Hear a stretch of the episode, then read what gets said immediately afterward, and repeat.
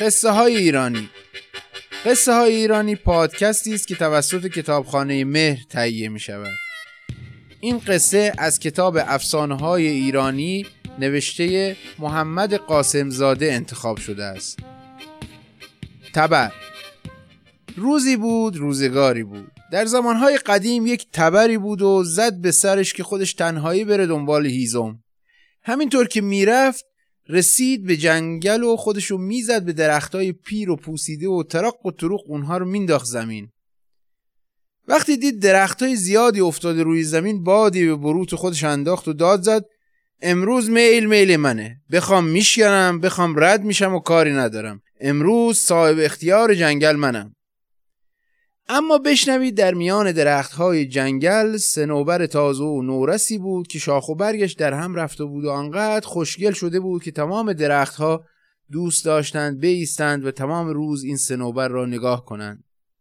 تبر هم از این خبر داشت و رفت و رفت تا رسید به سنوبر و جلوش ایستاد و گفت خب سنوبر فرفری حالا به خودت مینازی؟ منم اومدم و الان طوری پیچ پیچت می‌کنم تا دیگه یادت بره که خوشگلی یعنی چه. الان که ریز ریزت کردم قدرت منو می‌فهمی و این درس عبرتی میشه برای درختای دیگه. سنوبر که می‌دونست تبر عقل درست و حسابی نداره دست پایین رو گرفت و گفت تبر جان بیا و رحمی به حال من کن. بارون تازه اومده خواستگاری من. می‌خوایم با هم عروسی کنیم. اول جوونی منو بدبخت نکن. تبر گفت اگه می‌خوای بهت رحم کنم زود گریه کن. سنوبر خودشو جمع جور کرد و زد زیر گریه و شر شر اشک ریخت.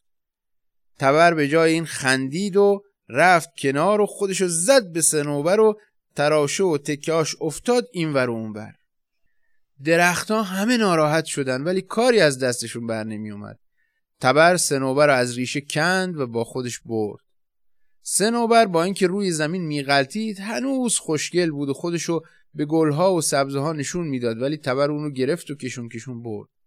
سر راهش رسید به پلی که آن را از چوبهای صنوبر ساخته بودند. پل تا دید تبر با صنوبر چیکار کرده داد زد و گفت بد جنس چرا خواهر منو به این روز انداختی؟ تبر گفت حرف بزنی تو را هم عین خواهرت ریز ریز می‌کنم. پل این حرفو شنید طاقت نیاورد. با آهی از ته دل کشید و از کمر دو تکه شد. تبر نتوانست خودش را نگه دارد و از آن بالا افتاد توی آب و غرق شد. سنوبر هم روی آب شنا کرد و رفت به طرف دریا و اقیانوس.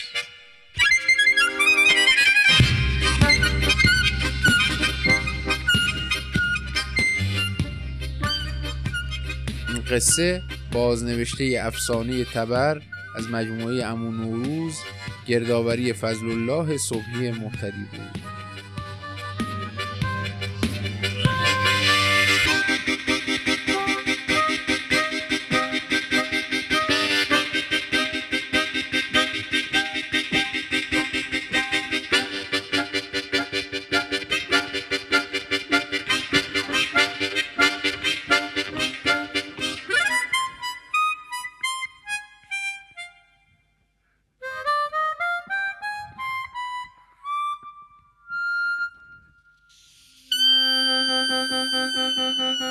Mm-hmm.